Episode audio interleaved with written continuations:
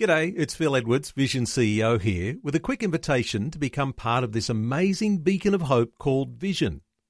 Together we can put our love into action to help people of all kinds build or rebuild their lives on the truth of God. Please consider the part you can play during our upcoming Visionathon appeal, remembering that it's your support that makes Vision possible, including this podcast. Audio on demand from Vision Christian Media. This is Leading the Way. Beloved, if there is a time for decision, it is now. If there is a time for wholehearted commitment to Christ, it is now. If there is a time for rejecting compromise and selfish desires, it is now. If there is a time to decide between standing together or fighting each other, it is now. Few Bible teachers understand biblical culture better than Dr. Youssef. You see, he grew up in Egypt, a region where biblical events occurred. Add in his years of Bible school, seminary, and pastoring, and you get personal insights that bring vibrant color and detail to the words of the Bible. Today on Leading the Way, Dr. Youssef takes you to the book of Judges, where something unprecedented happens. A woman becomes God's spokesperson, delivering direction and rebuke to the people. Before he begins, a quick reminder that if you'd like to get in touch with Leading the Way, call the resource team at 1300 133 589 or go online to ltw.org. Here's Dr. Youssef to begin. Today we're going to meet a courageous prophetess, a counselor by the name of Deborah. But we're also going to meet a doubting, weak leader by the name of Barak, which means lightning in Hebrew. I want you, please, if you haven't already, turn to Judges chapter 4, beginning the very first verse. In fact, this chapter opens with the cycle of rebellion and judgment and then deliverance. We began a series of messages from the book of Judges entitled Beware of Spiritual Amnesia. And we saw how the generation of the book of Judges began this cycle of rebellion against God, of forcing God out of the center place of their life. And then judgment followed. And after judgment came their cry to God for deliverance, and God responded to their cry and giving him a deliverer. After Ehud, the previous deliverer, died, some of God's people, the Naphtali's, they became apathetic. They became careless. They began to compromise with the enemies again despite of the fact that it hasn't been very long that they've seen what God has done in their midst. They compromised with the Canaanites, but this was really bad one. I mean, they allowed them not to just uh, exist in the neighborhood, they allowed them to come in and set camp right inside their territory, right inside their camp. You see, in the Old Testament, Canaan, on the Canaanites, are a type of Satan, just like the Pharaoh was. He's a type of Satan. And Satan came and took over the tent of the Naphtali's, the people of God. And you know how they did it? One inch at a time. Or could be one centimeter at a time. Never came all of a sudden and invaded them. That will mobilize the people. They would have fought them. But that's the insidiousness of sin. This is the insidiousness of Satan in invading the homes of believers. He takes one inch at a time, and then by the time they wake up, it is too late. In fact, these Canaanites grew and they grew and they grew to the point where they were manufacturing 900 iron chariots. It's mentioned twice. That's why it's important, for which the Israelites had no response. They become so powerful and so strong before whom the Israelites could not stand. And the Canaanites had a tyrant leader by the name of Sisera. And for 20 years, Sisera and his people, after worming their way in, they grew and they grew and they grew. And then he used his military might to oppress the very people of God. And by the way, chapter 5, which is the next chapter, is a song of praise that Deborah wrote in praising God for his deliverance. It happened after the deliverance that has taken place on chapter 4. And so it's a song, but you know, in that song, there are some information that are really very, very important. For example, In chapter 5, verses 6 and 7, you know that things were so bad that no one could go out in the highways because either they're going to get robbed or killed or both. I mean, public life in Israel was so governed by fear. People were terrified, couldn't get out of their houses. The whole community was paralyzed. They were helpless. They had no strength to resist the oppression of these Canaanites. The people were so demoralized that they did not even bother making weapons in order to defend themselves. Chapter 5 again, verse 8 tells us why. Ah, the people of God chose new gods. And we saw in the last message, all they've done, they did not abandon Yahweh altogether, they just added the others to Yahweh. Oh, yes, they're Christians, they go to church, they're fine, but they are adding all these other gods. So Yahweh moved from his center place, he was pushed into the peripheries. Beloved, if there is a time for decision, it is now. If there is a time for wholehearted commitment to Christ, it is now. If there is a time for rejecting compromise and selfish desires, it is now. If there is a time for courage to stand up, it is now. If there is a time for parents to be united together in parenting of their children, it is now. If there is a time for parents to stand together in unity, it is now. If there is a time for believers to reject mediocrity, it is now now. If there is a time for the church of Jesus Christ to be willing to pay the cost of discipleship, it is now. If there is a time for us to decide between worshiping the Creator or worshiping the creation, it is now. If there is a time for us to decide whether we're going to worship Jesus or Darwin, it is now. If there is a time for us to decide between worshiping Father God or Mother Earth, it is now. If there is a time for us to decide between what is moral morally right and what is morally wrong, it is now. If there is a time to decide between standing together or fighting each other, it is now.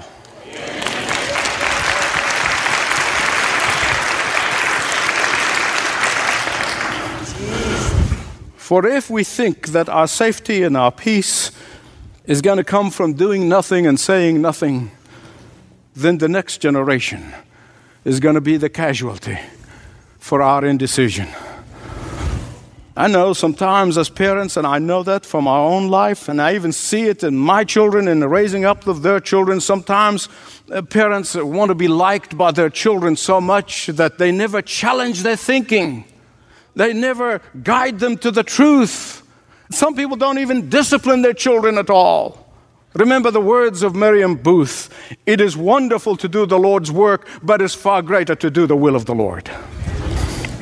There people running around doing all kinds of good stuff, which is great. But let it not be out of guilt, let it be done in obedience. For it is the will of God for us to be found faithful. It is the will of God for us that we be obedient. Remember the words of the prophet Samuel to King Saul. He said, God requires obedience above sacrifice. A lot of people sacrificing, but very few people are obeying. So cry to the Lord. Cry to the Lord. In Israel, when things really got so bad, things got so dreadful, things got so intolerable, they began to cry to the Lord. But God had already a woman there in their midst, a Bible teacher, counselor in Israel by the name of Deborah. Deborah describes herself as a mother in Israel. Now, if you have never appreciated the greatness of this woman, you will today. One of the most remarkable women in the whole Bible. But you have to understand that the Bible must be interpreted in historical context. The reason people get into trouble and end up in heresies and even departing from the faith altogether is when they take a passage or a text and, and run with it and apply it for our day without understanding why it was given to those people at that time and what it meant. And you must understand that in the Old Testament, to have a woman lead God's people is God's way of shaming the men. The men were abdicating their leadership responsibilities. The men were wimping out on God.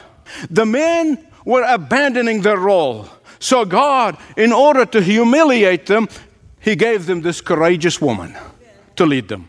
Isaiah chapter 3, verse 12, God complains to Israel, and He said, As for my people, children are the oppressors, and women rule over them. For God to give them a woman judge is His way of saying, You're a bunch of children. And that's exactly what they were. I'm going to show an example in a minute. When it came to spiritual matters, Deborah was both judge and prophetess. And you're going to find that it is not unusual for God to end up using women in order to shame the men for the lack of fulfilling their God given role. In fact, it happens in history, it happens in the Bible. You see it in examples. And uh, I was thinking the other day of how John and, and, Charles Wesley, their father was a rector of a small Anglican parish, but he really wasn't much of a leader. And so God literally used their mother, Susanna, to have the greatest impact on her famous sons. Even at the cross, when all the men fled, the women stood there by the Lord Jesus. But the clearest example of this dismal situation is when God spoke through Deborah to Barak. I want you to look at your Bibles now, particularly those two verses I'm going to tell you about, and you can underline them. They are very important. This prophetess, the mouthpiece of God, she's speaking. God gave her a message to give to the army general, to the army captain by the name of Barak. Verses 6 and 7 of chapter 4. She said to Barak, She said, The Lord, the God of Israel, commands you.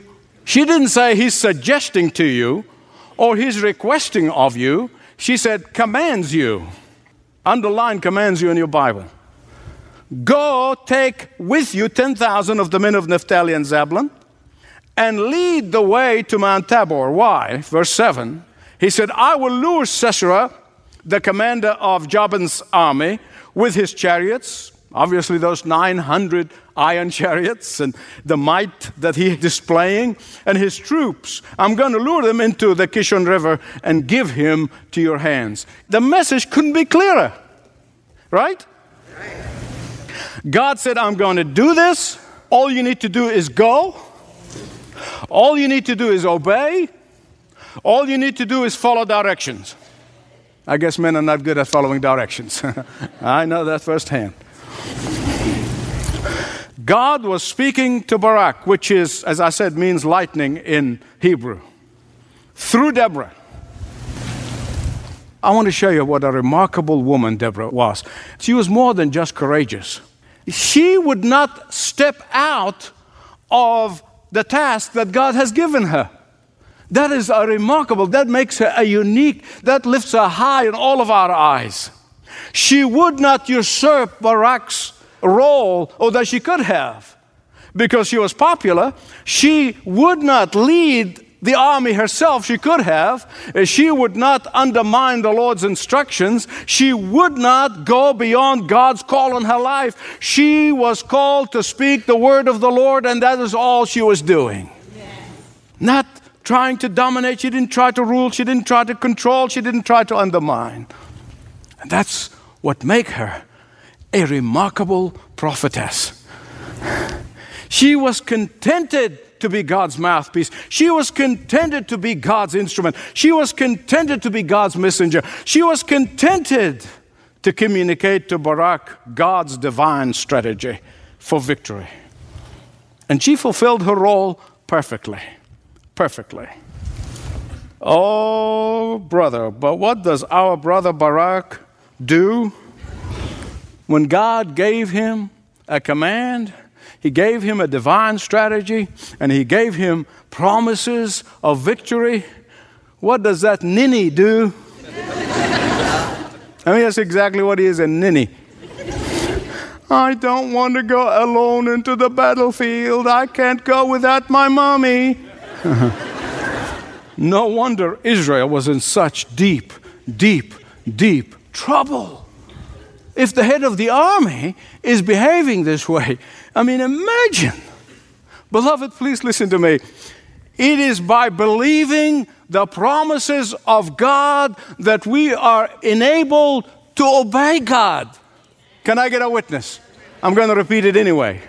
It is by believing the promises of God that we have the power to obey God. When God said, I will deliver you, Barak should have believed that and went straight to the battlefield.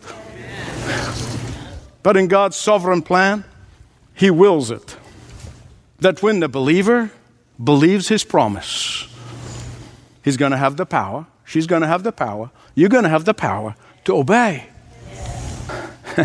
the flaw of Barak's character was that when God commanded him, he tried to make his obedience to the command of God to be partial obedience, conditional obedience.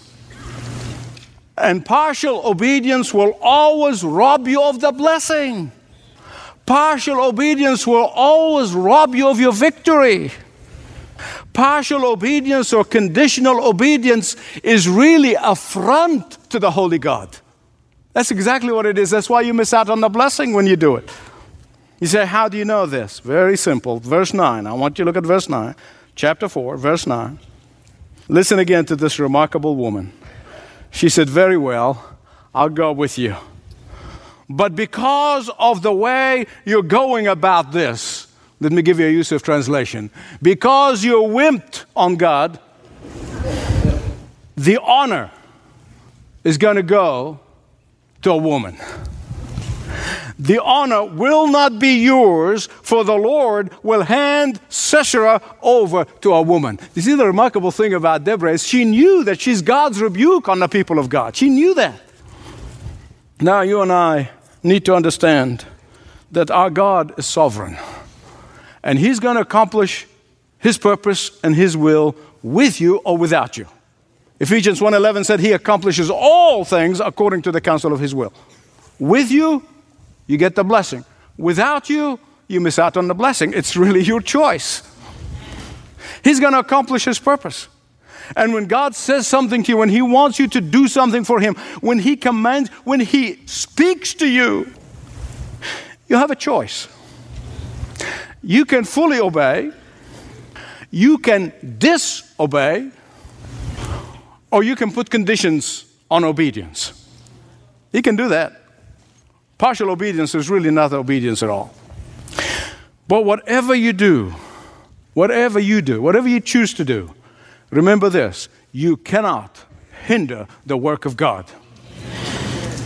If you say, well, you know, I can't do this and I'm not able to do this, or somebody else can do this and I, not, God says, okay, He's going to go around you and go to somebody else, and they get the blessing.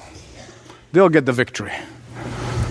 We have churches that are full of spectators who are willing to obey if it is convenient, if it works out in their schedule, if it works out in their budget if it works out in their social calendar. Churches are filled with audiences who are oblivious to the danger of the next generation because of the disobedience and the partial obedience of this generation. Can I get a witness? Churches are filled with people who are more willing to follow their own personal agendas, not God's. And that is why the next generation will pay the price. 57% of the youth of families involved in the churches. These are not pagan kids, they're not atheist parents, they're not agnostic parents. The kids involved in churches, 57% of them were unable to state that there is objective standard of truth. Why? Parents are too busy trying to do their thing, too busy trying to make a living. And yet, there are so many Deborahs out there for whom I thank God who are crying out and saying, Please fully obey the Lord. Please stop sitting on your blessed assurance and saying nothing and doing nothing. Stop your partial obedience. Stop. You're having one foot in the world and one foot with God. I honestly, deeply, as I spend time studying this remarkable woman, I honestly felt pain in my chest for her and for all the other Deborahs out there who are longing for leaders to lead, but to no avail.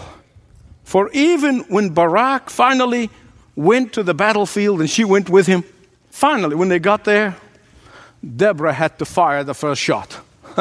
I mean, after all, they got all the way there. Look at verse 14. I, am not making the stuff up. It, it, really reminded me of something happened 20 years ago. I was speaking to a, a, lovely, godly woman who was having a difficulty in her marriage, and, and we're talking about her husband's spiritual leadership. And finally, she looked at me with exasperation and she said, Michael, I just can't follow a parked car. Look at verse 14. Here they get to the battlefield. She already said, Go. He said, No, go. She said, Fine, I'll go with you. And then they get to the battlefield, verse 14. Then Deborah said to Barak, Go. In the Youssef translation, what are you waiting for? this is the day the Lord has given Sisera to your hands. You can feel the sense of exasperation. Has not the Lord gone ahead of you? What else do you want?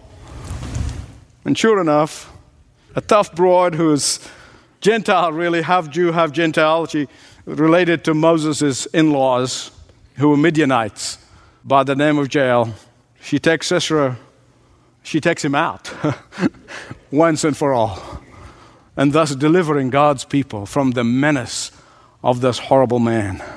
And she gets the credit for the victory, not Barak. Just as Deborah said. When Sisera went to sleep in her tent. She drove a tent peg in his temple and delivered God's people once and for all from this dreadful man. Here's another woman, just as Deborah said. She's going to get the credit, she's going to get the blessing. And the captain, whose job it is to go out and take on the enemy, misses out on the blessing. Because he could not decide. He could not decide and he left the decision to others. My beloved friends, I want to challenge you today. Whether you're a decisive person or indecisive person, it makes no difference. Whether you are leading now or you're not, I want to challenge you to lead in obedience. Young people, let me tell you what I used to tell my kids growing up. When I said, "No, somebody's got to lead. Might as well be you." Why would you let an unbeliever lead you? You lead them. You be the leader in the school, be the leader in your work, but you be the leader. Lead for Christ. Lead in your home, lead in society. God is looking for leaders. Will you be one? Will you be one? A challenge to lead from Dr. Michael Youssef on Leading the Way.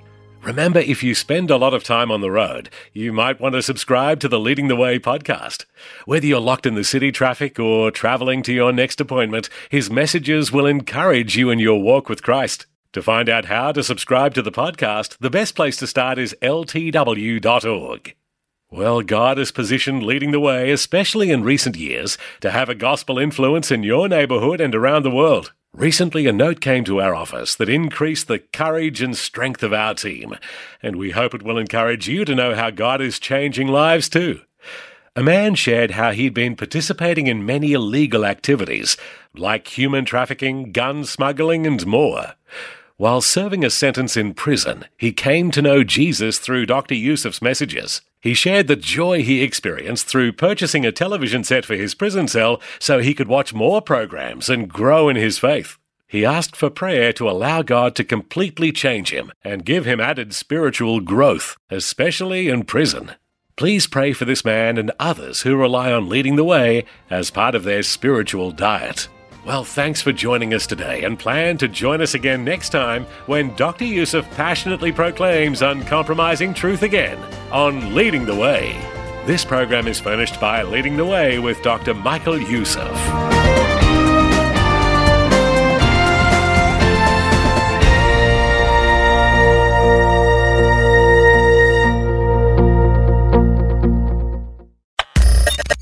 Thanks for taking time to listen to this audio on demand from Vision Christian Media. To find out more about us, go to vision.org.au.